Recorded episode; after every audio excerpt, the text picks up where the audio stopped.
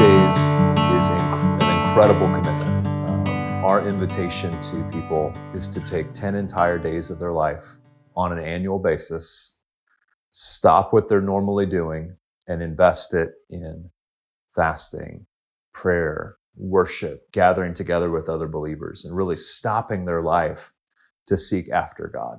And I think it's just a general principle that whenever you're going to embark on a significant investment of time, energy, and resources. Um, you need to understand what is the reason for doing it. Like, what are the goals that we have in mind? What are we trying to do? What are we trying to accomplish? And the bigger a commitment, the more we need to be convinced that the reasons are really worthwhile. So, um, I want to just approach why to do 10 days from seven different angles here, uh, seven, seven different reasons, seven motivations that we have for entering into this kind of an intensive, um, repeated rhythm um, that is, you know, as I said, quite demanding of our time, energy, focus, and attention. Is it worth it, and why? Um, is the question we're going to be exploring today.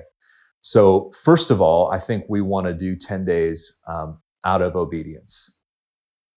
So, obedience is the first reason.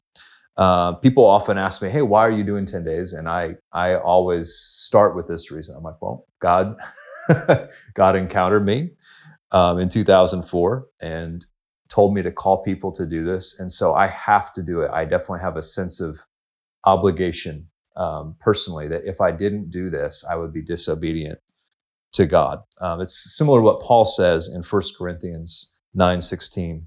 Woe to me if I do not preach the gospel. Um, but my call and my invitation to people, I think, is something from God. So um, you should ask yourself, like, is this something, you know, this guy is out here saying, hey, I think God wants us to do this. Is this something God is calling us to enter into? Um, is this something God's calling the church overall to enter into? Uh, I think this is something that's God's idea, um, a, a, call to the whole body of Christ. Um, and um, you know, you might even want to ask yourself, um, you know, why would the devil be calling us into these times of seeking God's face and making Jesus the priority of our whole city? Why would why would he be seeking to see unity in the church? I really think this is something God is calling the church to do at this time. Um, and um, and so that's why I think we should do it. Um, if you're not into maybe hearing from God, you're like, well, Jonathan, you talk a lot about hearing from God and these experiences, and I'm not really into that. First of all, hey, I get it. Um, I'm I'm the same way sometimes, and and um, and it's important also to test things that people say they're hearing from God. But I think even just biblically, we can make a great case for this. Out of Second Chronicles seven fourteen, if my people who are called by my name will humble themselves and pray and seek my face and turn from their wicked ways, then I will hear from heaven, uh, forgive their sins, and I will heal their land. I think we can all agree um, that that is something that we desperately need at this time. And so doing 10 days together is a way to practically and tangibly obey that invitation from Second Chronicles 7:14.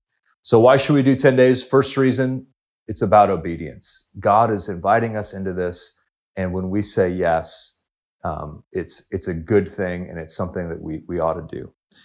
Um, why should we do ten days? Reason number two: I think we should do it out of love, because it is an extravagant gift to God, gift that we can give to God. Um, I'm I'm always motivated by these little snippets in the Gospels where um, you see someone doing something incredible for Jesus or with Jesus. And one of the most powerful examples of that is um, Mary of Bethany, who came to the Lord, broke open a jar of expensive perfume, um, poured it on Jesus' feet, wiped his feet with her hair. And Jesus said, because of what she did, that the, the testimony about her would be declared in the entire world as a memorial to her. It was such a significant act. Um, and to think of being able to impact the Lord's heart in that way, um, that's something so powerful. I, I think 10 days is something like that. It's not our normal devotion, if you will, but it's this incredible extravagant act of love for Jesus. It's something that, if you will, will make the whole house smell like perfume. It's something that costs us something to offer and give to the Lord um, and, and can really touch his heart, I believe, in a powerful way.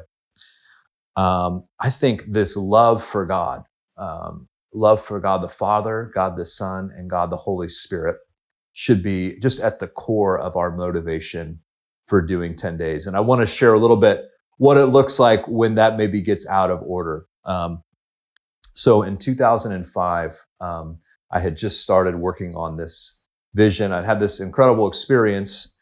Um, and I entered into a season of just painful burnout. I was pretty much just a crust of my former self. Um, you know, I told God, I quit. I don't want to work for you anymore. Um, and, um, you know, I was just really a wreck. Uh, mentally, I was depressed. I couldn't think of anything good. Um, you know, I, I, just, you know, really hated who I'd become. Um, it was this incredibly um, difficult season of my life. Um, and, you know, I felt like I had failed God and I felt like God had failed me. I hated other Christians. I mean, I, I just, it was like this multifaceted um, disaster that I had entered into in my personal life after just about nine months of running with the 10 days vision. Um, and um, so I had come through this season and I was beginning to come out on the other side. I was just beginning to um, be healed by the Lord. God was just bringing me into a new season of refreshing, coming out of this incredible depression, being restored, um, coming back into ministry. And we were coming up on doing 10 days again. It was our second time that we were ever going to do 10 days.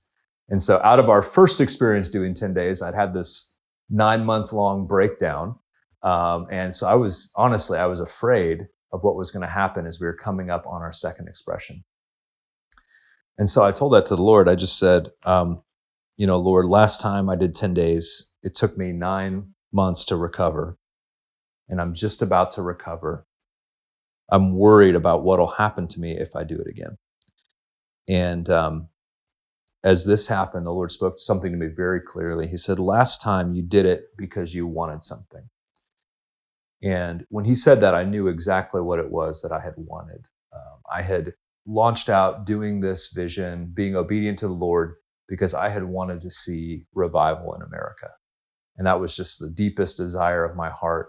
And I just felt like, man, if I could pay any cost, give anything of myself to see that happen, that would be totally worth it. And I had just invested my whole life, soul, mind, energy, everything into that. And when revival hadn't come, and I had invested so much. I was so incredibly disappointed that it led to this breakup with God, this um, separation in our relationship that took months to heal. So that's what the Lord said to me. Last time you did it because you wanted something. He said, but this time, do it because you love me. If we do this because we're trying to get something out of God, because we're trying to make some kind of a quid pro quo deal with God, that's not going to lead to a good place. I mean, God wants revival. We want revival. We want to see God move powerfully. That's not even a question. But what's really driving us at the core? Are we doing it out of love? Are we offering a free will offering to the Lord? Or are we trying to twist God's arm to do something? Um, I think if we will do this because we love God, as an extravagant offering, as a free will offering. We're like, Lord, I'm going to give you something that costs me something, something that I'm going to freely give to you. I think if we will do that, that we will see revival come quickly. But if we aim for sort of lesser things, I think we're going to be disappointed and find ourselves in difficulty. Um, yeah, so let's do 10 days um, out of extravagant love for God. That is the right motivation, the right heart. So, just to recap reason number one, obedience. This is a God thing. This is God's idea. Reason number two, let's do it out of love for God, out of an extravagant love for God. Reason three, I think we should do 10 days because God has made outlandish, insane promises in the scripture that are not fulfilled. Um, just think about this for a second. God has made these incredible promises in the Word of God.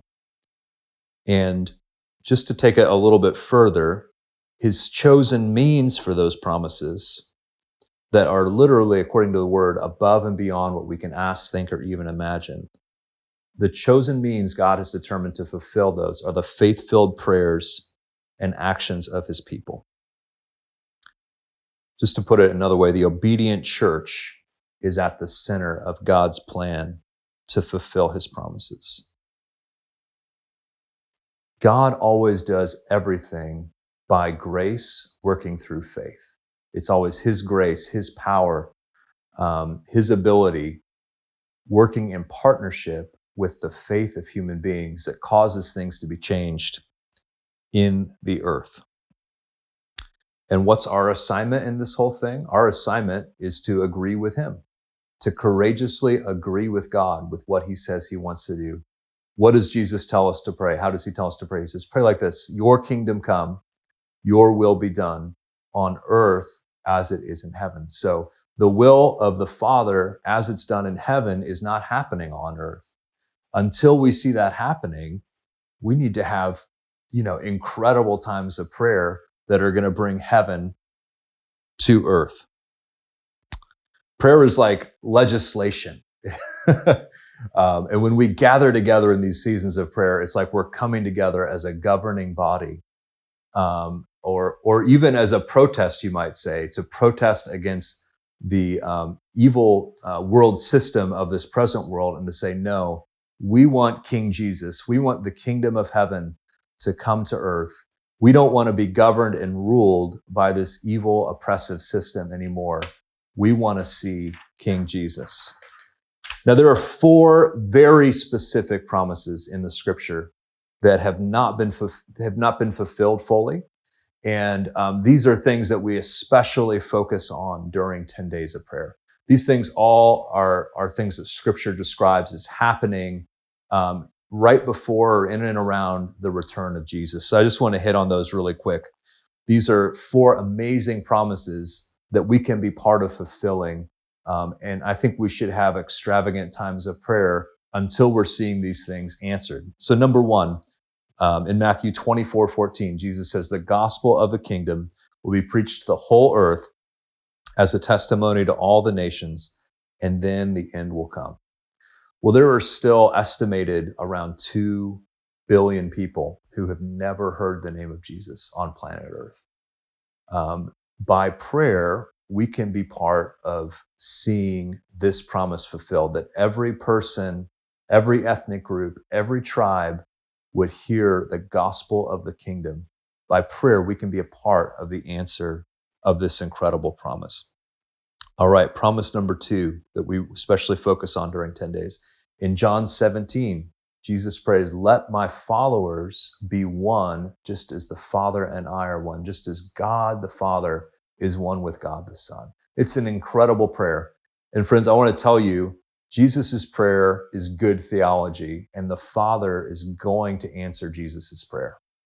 I believe we are going to see unprecedented supernatural unity in the church among followers of Jesus before the Lord's return. Why? This is Jesus' dying wish. It's his dying request.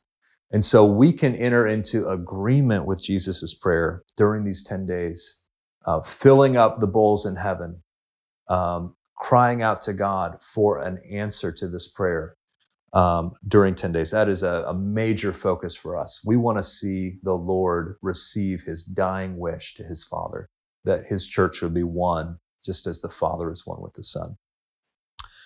Promise three and these are all um, just rooted right in the right in the word right in the scripture. We read in joel 228 of god's plan to pour out his spirit on all flesh before the great and awesome day of the lord. Now we know that this began in acts chapter 2 peter quotes this passage but i believe and i think many of us believe there's going to be an even greater fulfillment or or just ongoing fulfillment of this scripture. So we want to see a great outpouring of the Holy Spirit uh, come before the Lord returns. if you uh, like to pray for revival, this is your passage, right? This is that's what we're praying for when we pray for revival. We're praying for an outpouring of the Holy Spirit. And then promise number four that we really focus on during 10 days uh, the salvation of the Jewish people. Romans 11, 12, and 15 speaks about a time when the nation of Israel, the natural Israel, are going to respond to their Messiah as never before. And so during 10 days, that is a major focus for us. We are praying for them to encounter and know their Messiah, that we could see Zechariah 12 fulfilled in our time, that they would look upon the one whom they have pierced and mourn for him as for an only son. So, in summary, um, during 10 days, we are laying hold of God to fulfill the promises that He's made in the scripture. Uh, we understand that our role is significant, that God is not the God who just kind of sits back and is like, I'll just, you know, you don't really matter, guys. But actually, He wants to partner with us in our agreement with heaven, what we call faith, is a chosen means of how God wants to answer and fulfill his promises. That's so amazing. And it's so incredible that we could have a place of significance um, in seeing, um, you, you, know, just being part of the unfolding of God's plan as revealed in the scriptures. It's, it's such an incredible honor. All right. Reason number four for doing 10 days um, city transformation. 10 days is a tool for city transformation. Now, what is city transformation? So, in the early 2000s, I began to hear these incredible stories out of mostly out of third world um, type nations, um, not so much in the Western world, but more out of places like Africa, Central America, um, you know, the developing world. Um, and these stories just kind of shifted my grid on what was possible um, it was not just like a revival breaking out. Um, it was not just people getting saved or conversions. It wasn't just like healings and miracles, but it was like, it was places where there was a wholesale transformation of, of a culture, of a society. It impacted the land. It impacted um, the people. Um, you know, I just remember hearing these testimonies of places going from hardly any believers to 90% of the people being believers places that had four jails and having all of the jails closed, places where the land was unfertile and where all of a sudden they become like a breadbasket because of the blessing of God. Uh, places where miracles and resurrections and all kinds of things just became common, became, became regular occurrences where the supernatural invasion of the kingdom of heaven began normal. Places where answered prayer was read about in the newspapers. I mean, just incredible um, ways that God was not only transforming lives, but transforming entire cities and regions.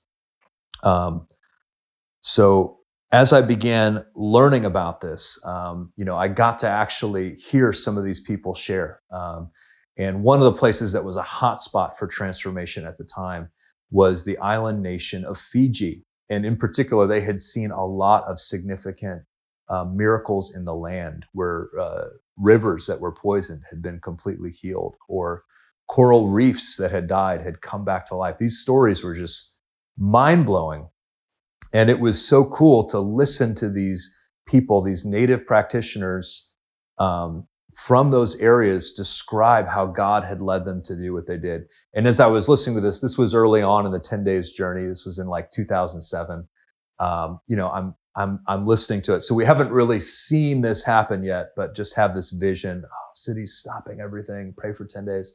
So they described how they did transformation in Fiji, and uh, what they said is, okay, first of all, we get invited into um, a city or a village. The chief invites us in, and then the chief would shut down the village for seven to ten days. They said seven to ten days. I'm like, my goodness, that's the 10 days vision, shutting down cities for 10 days.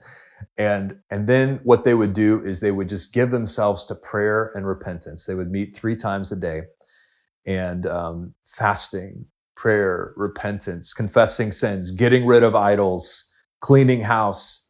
And then they said at certain point, maybe, you know, was always different, was never the same, was never predictable, God would come to town. God would show up. Um, and often God would come and show up um, with rain. And then after that, the atmosphere in the city would change. Um, just the level of miraculous would increase. And um, nothing was ever the same in that village.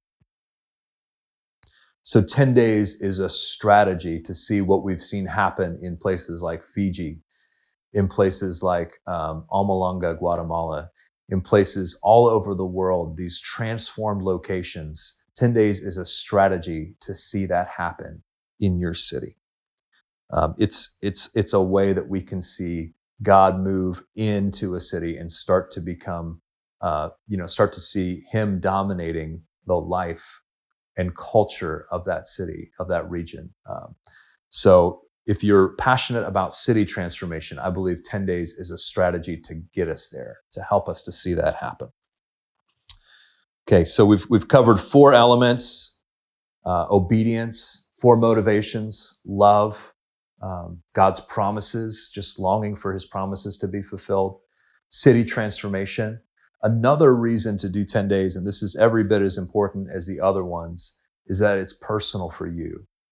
It's personal for you.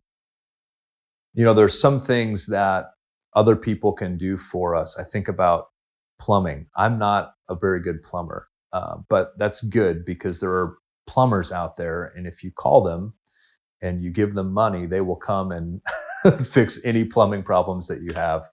Um, and it's super convenient. And I feel really good about the arrangement. But there are other things um, that you can't outsource. You can't you know, not have an ability to do it. Um, things that only you can get for yourself. And um, one of the things that the Bible describes is this intimacy with God or this oil um, in the parable of the 10 virgins.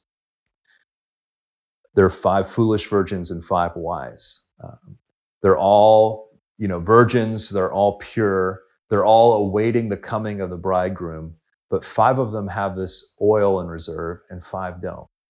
And then when the, the ones who don't have it ask the other ones, they say, no, we can't, we can't give it to you. It's not transferable.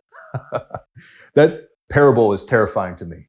And I think it's meant to be, um, it's meant to cause us to have the fear of God.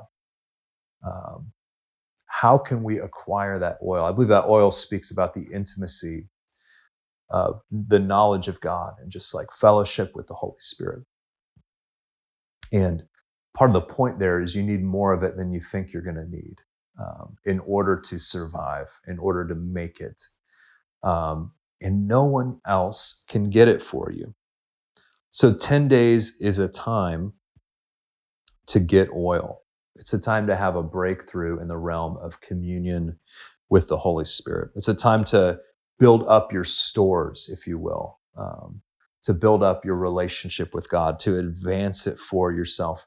And no one else can get this oil for you. You know, the prayer people can't do it for you. Uh, the experts can't do it for you. Only you can do it for yourself. This is about personal preparation um, that is that, that can affect your soul and your life for all of eternity. Um, so 10 days is personal. Uh, it is eternally significant for you personally. Okay, number six. Why do 10 days? 10 days is an opportunity to beautify the bride. The dominant paradigm um, for the church as we approach the Lord's return is that of a bride. So it says of a bride and a bridegroom. We are preparing to marry Jesus, and Revelation speaks of how the bride is making herself ready. So, in other words, this isn't just something that happens to us, but it's something that we are an active participant in. Um, Ephesians 5 speaks about a church um, that is sanctified, that is cleansed, that is washed um, that has no spot or wrinkle or any such thing, but is holy and without blemish. So before Jesus comes for his church, we are going to see a bride that is morally and spiritually pure, washed clean by the word of God, completely free of any deformity, having no blemish. That's what God is wanting to see in the church. I don't know about you, but I think there might still be some work to do in the church. And 10 days is a strategy to move us from where we are now into this place of just being completely beautiful before the Lord, completely focused on Him, completely sanctified.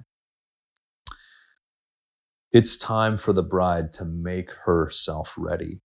And um, 10 days is just one way that we can enter into that. But it's a really significant way. When you take this extended season, you know, it's like in the book of uh, Esther, you know, she had these beauty treatments that she would go into for months, for an extended season of time before she went into the king.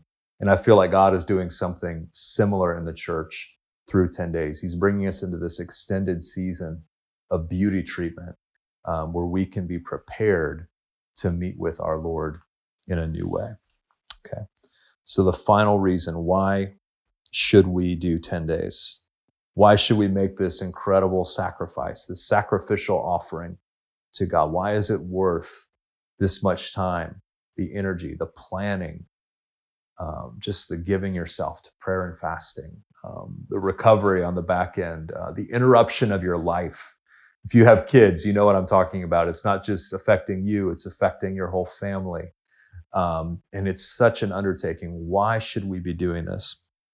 I think we should be doing this because Jesus is coming. Jesus is coming.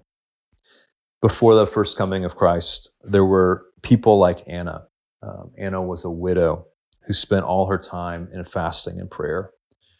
Simeon was a prophetic man um, who heard from the Lord that he'd see the Messiah.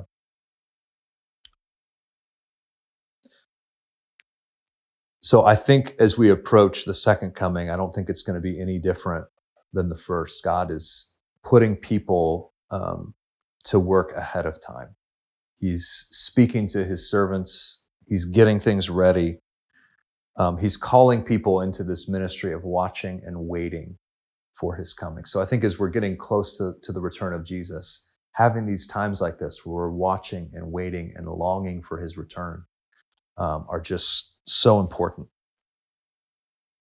10 days is specifically focused on longing for the return of Jesus. I think a lot of us in our hearts, even if we wouldn't say it explicitly, we're almost still in love with the world. Um, we're almost saying, like, you know, Lord, I want you to come, but not yet. You know, there's things I want to do first, there's experiences I want to have.